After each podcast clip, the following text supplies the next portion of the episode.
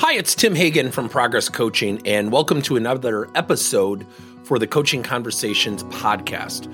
Now, we are on Stitcher, we are on iTunes, and multiple different channels. Please check us out. Now, one of the things that you'll get out of our podcast episodes is a lot of content, a lot of strategy. It's not fluff, it's not concept. Yet, we really want you to engage with the content and let us know your feedback.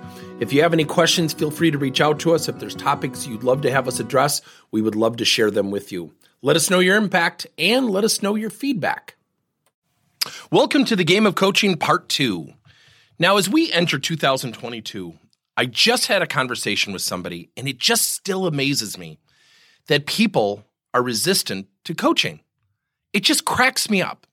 And I was talking to somebody who is a VP of their company, a VP of operations, and he was talking about how they're busy and they're getting back on track and their supply issues are getting worked out. Things are going to get back to normal. And I sat there and I said, okay. And I said, what's been some of your challenges during the pandemic? He said, well, turnover, you know, now people are leaving for money and, you know, you really can't fight that stuff. And I smiled. He said, what are you smiling at? I said, it's so interesting that you have a major problem like turnover and your first reaction is, can't fight that in terms of the reasons why. He said, Oh, so you can? I said, Absolutely, you can. I said, Let me give you a scenario. You've got two scenarios. You've got a manager who, I'm going to use some of your words, doesn't have time to coach. They're really busy. Supply chain issues are getting back to normal, and they're going to get back to work. But, but his or her people are still leaving.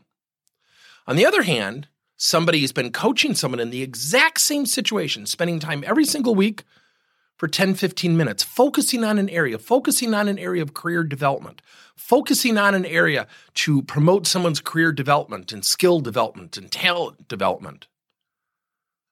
And then that person gets an offer from an outside company.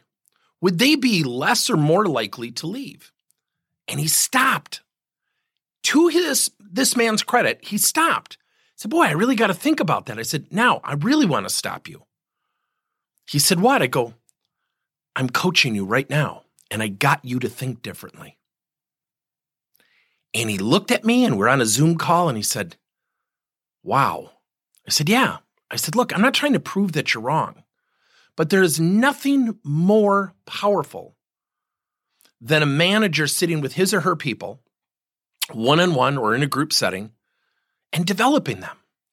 It builds trust, it builds inspiration, it builds motivation when people are fatigued, exhausted, stressed, filled with anxiety. Doing nothing is really doing something.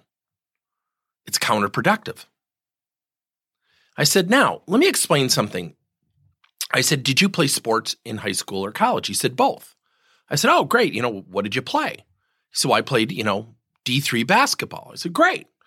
I said, I played basketball. I said, I didn't play college. I played high school. But uh, so when you were down and you were playing a team, and let's say you were playing a zone, and the other team just had really good outside shooters, and you're down by 20 points. If you were the coach, what would you do? He said, Well, I would probably go to a man to man defense. I said, You would adjust. As a leader, as a coach, you would adjust. You would navigate some things differently. He said, Absolutely. I said, Okay. I said, Now, let's talk about your players. When you play a zone defense, and for those of you who aren't involved in basketball, zone basically you cover an area. Physically, it's less taxing than playing someone man to man, where you're assigned to a, a player and you have to chase them all over the court. I said, in terms of your players, what would you need more from them in a man to man defense than a zone defense? He said, well, they'd probably have to be in better shape. They'd have to be uh, more conscientious um, of what was going on in the court instead of just guarding an area. I said, awesome. I said, so now, even though the court's the same, the place where you play is the same, it's changed, right? The court takes on a new look because instead of guarding an area, you're now guarding a person. He said, Well, yeah. I said, Okay, well, let's review. I said, Let's go back to coaches. Coaches are leaders in the workplace. I said, According to you, if you're down by 20, you're going to navigate the waters differently. You're going to play a different defense. Didn't you have to do that during the pandemic?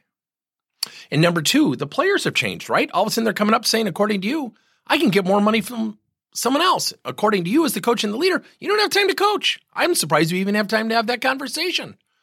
And he smiled at me, and I could see the light bulb turning on. And I said, and the playing field has changed, right? I said, Did you go to a hybrid or a virtual model? He said, Both. We're in the hybrid model now. We're just discussing whether to come back full time in person. I said, Okay. I said, Have any resistance to that? He said, A little. I said, So the players have changed. The field has changed. People's likes and dislikes of the, of the field have changed. I said, Didn't you have people in high school or college who rather play zone than man to man because it was easier on them? He said, Yeah. I said, Some people hated the virtual world, then fell in love with it because they're not driving into the office, they're not spending money on gas. It was great to go down the hallway to your third bedroom and conduct business. And you could just see the light bulb go on. So think about the game of coaching. Coaches of teams are leaders in the workplace. Players on the team are the employees, the individual contributors on your team. The field has changed, whether you're hybrid, virtual, in person. The way people react to those things have dramatically changed. And it requires leaders to do what? To navigate, switch up the game plans, adjust the strategies, adjust the conversations. So when you have an employee, for example, who says, I hate being virtual, I got to come in the office, but wasn't allowed to. Yet that same person two years later is now saying, you know what? At minimum, I would love to be hybrid. And all of a sudden, the company says, nope, we're all in person. That's going to have an impact. The field has changed. The playing field has changed. Now, the playing field for the workplace is the organizational culture. See, you can have a strong culture virtually. And I'm not suggesting you should go virtual. I'm suggesting you'll then have to change the way you lead your meetings. You'll have to change the way you mentor and coach your people. You'll have to change how you go about messaging the strategy of what's being implemented. See, the game of coaching is all about understanding who the coaches are, who are the players, what field are we on, and adjusting. And what do we need to adjust? Our dialogue, our conversations, our abilities to motivate, our abilities to inspire, our abilities to understand what motivates. So the game of coaching has changed because the game has changed. The players have changed. The playing field has changed. Thank you for listening to another episode of Coaching Conversations by Tim Hagen and Progress Coaching. Now, our company is always coming out with new and innovative solutions to help leaders coach their employees. And recently, we just created a new service called Coach to You, where leaders can pick and choose topics and assign seven to 21 day programs for employees to learn and more importantly, apply actions and then reflect and share what they're going to do going forward as a result of the learning. It's called Coach to You. We're literally bringing coaching to your employees. If you're intrigued, we'll have a link in each one of our episodes where you can get more information. And again, thank you so much for listening to another episode.